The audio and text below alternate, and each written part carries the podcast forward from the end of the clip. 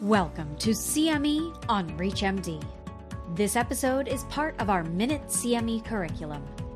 Prior to beginning the activity, please be sure to review the faculty and commercial support disclosure statements, as well as the learning objectives. This is CME on ReachMD, and I'm Dr. Michael Thorpy. Here with me today is Dr. Clete Kushida. Clete, can you tell us a little bit about why patients with narcolepsy tend to have an increased cardiovascular risk, and what should we do about it once we know that they have this increased risk? Mainly, there's two factors that have been clearly associated with the higher risk of individuals that have narcolepsy in developing cardiovascular disease. One of them is the sleep fragmentation and the sleep fragmentation that's associated with narcolepsy, as well as other sleep disorders such as obstructive sleep apnea and periodic limb movement disorder can be associated with atherosclerosis. When they've studied mice that are subject to sleep fragmentation, it can produce things like more monocytes and also larger atherosclerotic lesions and also result in less hypocretin. And the decrease in hypocretin is the second factor. It can also lead to accelerated atherosclerosis. So the sleep fragmentation plus the lowered hypocretin are definitely associated factors for the risk of myocardial infarction, as well as obesity and accelerated atherosclerosis. Now, additionally, sleep fragmentation has also been associated with the development of congestive heart failure. One of the positive aspects about the treatment of narcolepsy is drugs can improve the sleep fragmentation. So they can improve the disrupted nocturnal sleep, particularly those related to sodium oxybate. Well, thank you for that, Clete. So, disrupted sleep is an important part of narcolepsy and can contribute to the cardiovascular risk in these patients. And can you tell us a little bit more about how we would go about dealing with that issue of disrupted sleep in our patients?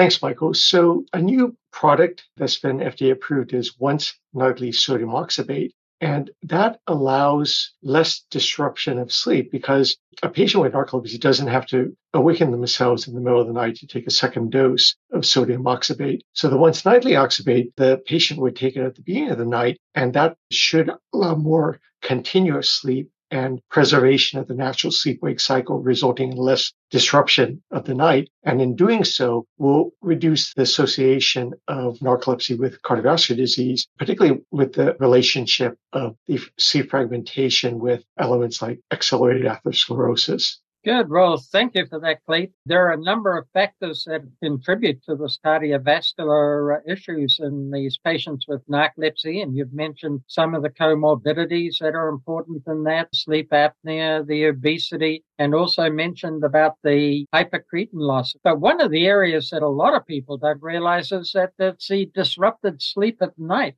which is a major factor in contributing to cardiovascular risk in patients with narcolepsy. And as you mentioned, we now have medications that can improve nocturnal sleep, in particular oxybate, which is really the only medication that is FDA approved for dealing with nighttime sleep in patients who have narcolepsy.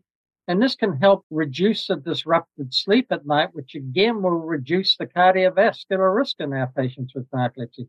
So it's really important when we look at the treatment of narcolepsy to consider all these factors and consider the medications that we have available because we also know that many of the alerting and wake promoting medications tend to exacerbate cardiovascular risk. Whereas a medication such as oxybate, which improves nocturnal sleep, may not have those adverse effects on cardiovascular risk. Well, this was a brief but great discussion. Unfortunately, our time is up. But thank you for listening. You've been listening to CME on ReachMD. This activity is provided by Prova Education and is part of our Minute CME curriculum. To receive your free CME credit or to download this activity, go to reachmd.com/prova. Thank you for listening.